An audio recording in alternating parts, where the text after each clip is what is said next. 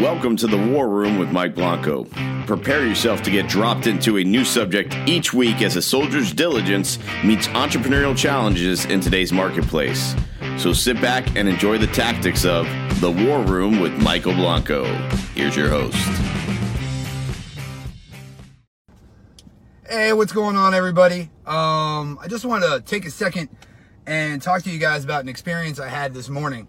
Um, we just got done with our rotation down here at, at Fort Polk, and um, during the after action review, which is kind of like a uh, an autopsy of operations throughout throughout a rotation, um, we kind of sit there and we have a discussion. It's actually my favorite part of the rotation. Um, obviously, walking around the swamps for 15 hours a day in the hot beating Louisiana sun is fun too, but it's the opportunity to really engage with with our junior military leaders and the junior NCOs and officers that that really do all the work uh, in the military that I really enjoy the most.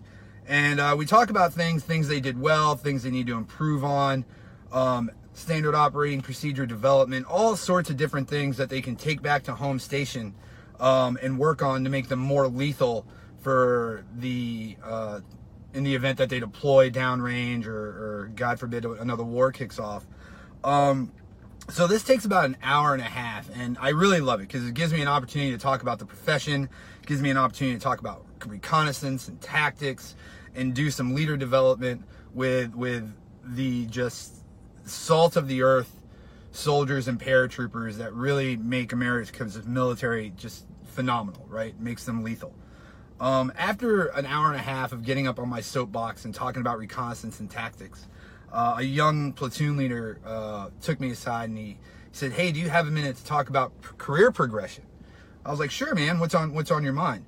And he, he just kind of like hit me with some questions that um, he had in regards to what he can expect throughout, you know, the next ten years of his career, from being a platoon leader to being a commander, what he wanted what expectations he should have, how he can go about shaping the future to to get what he wants. Um, I asked him, I was like, "Well, have you had any of these conversations, you know, with with any other superior officers?" He's like, "No, I haven't. Um, nobody's really engaged me about it, and I heard you talking about reconnaissance and tactics, and you're so passionate about." what you're talking about and he really what he was referring to was like the last 15 minutes of the AR where I really hammer home um, what we do as professionals, right? Because um, as professional soldiers, we're really no different than doctors and lawyers and accountants. Um, except instead of carrying a stethoscope or a briefcase, you know, we carry a machine gun in some cases. Um, but still, it's a profession nonetheless that that holds us accountable to certain standards, you know, integrity, honor, um, but also tactical standards, right? Like you have to know your job in order to be a professional. You have to be a master of your craft in order to really be a soldier and a paratrooper uh, in the United States Army. Um, and that's really what he was hitting on. He wanted to engage me about it. But I was really taken aback by the fact that this guy has been in the military for three, two or three years, and this is he's never had the opportunity to talk about career progression with with with anyone. Nobody's really engaging about it. And this guy was a stud. And I was really surprised by that. It made me, it really caused me to think that because he was coming, he, he is in a really successful organization. And there's just a, such a, a difference between management and leadership, you know, and it's an ongoing argument about whether you can do both well. Can you manage, can you manage people in an organization effectively to, to hit end states? And can you lead people uh, in, a, in an organization that requires change or, or culture? Um, and I've always had the opinion of, yeah, you can absolutely do both. Uh, not only can you do both, but you have to do both. And the difference between being a good manager and being a good leader, in my opinion, has always been managers, great managers are able to get results regardless of, of what the culture, what the organizational culture is, right? But a leader takes a vested interest in the professional and personal lives of his people. He invests in the in the human dimension that is actually the beating heart of the organization because let's be real, You can be the greatest manager in the world, but if you don't invest in your people, if you don't take a vested interest in how they're doing, and re- just out, even outside of terms of you know performance, which is clearly also important, but are they professionally fulfilled? Are are they getting the knowledge that they need to be successful? What are you doing to empower them to to be successful and progress in their career? Because ultimately, as a leader, what I want to see is my subordinates get to a level where they are able to move up and start leading their own organizations, right? Exponentially larger, right? From the team to the, the section to the platoon. Um, and for our officers, from the platoon to command, right? That's ultimately what it's about.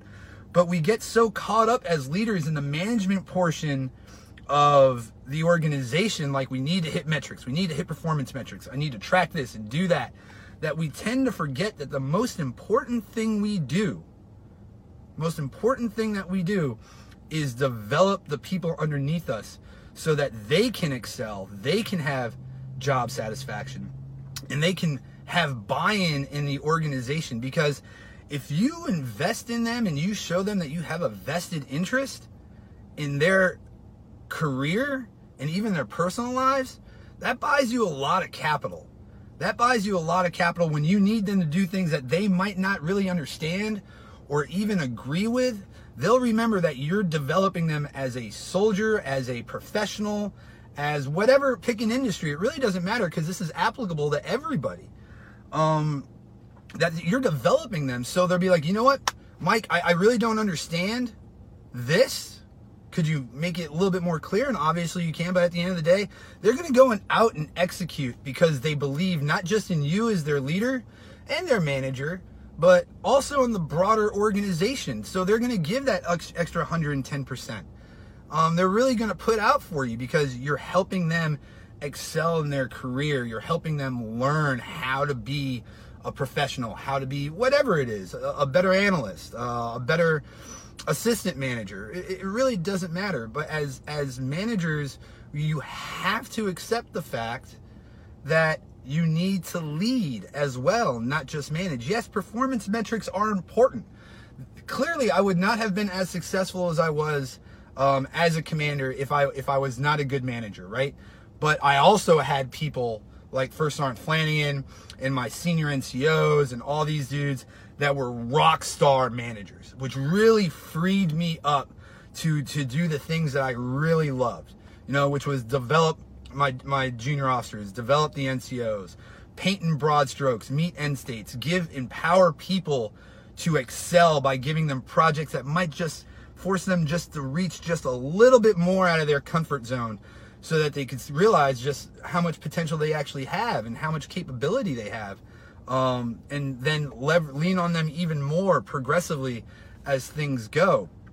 And so that that's another thing, right? We should ab- ab- absolutely just surround ourselves with people that are equally motivated, but sometimes even better than we are at what we do because that frees us up to really play to our strengths and develop our weaknesses, right? Because we, we need strong people in the areas that we are weak to help us out so that we can get better at those weak points, right? And and become overall just that much better at what it is we do as leaders, right?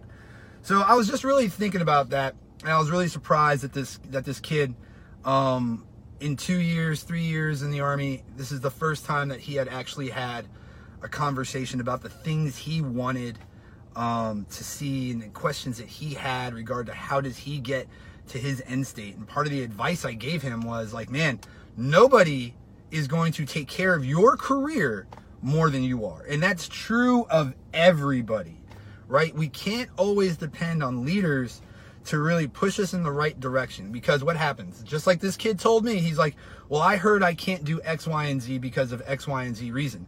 And I knew that to be untrue. So I told him, I was like, Look, man, that may or may not be true, but it's on you to go figure it out and not take other people's words for it. That's the bottom line. Like, we cannot just sit here and like, oh, I can't do that because this person tried it or that person said that he heard from this guy or this girl that that's not how that works. No, no. That's an excuse, right? That's an excuse for you to not try and go do something that you really want to do. If you really want to do something, you will find a way to do it. That has been me my entire life. I have heard the word no and have been underestimated since day one. Um, but I never really listened to it. And I'll continue not listening to it, right? Because that's just noise. That's just people that are afraid to do it themselves um, or afraid to go out and try telling you something. So you need to go out there and figure it out for yourself. And that's the advice I gave this guy.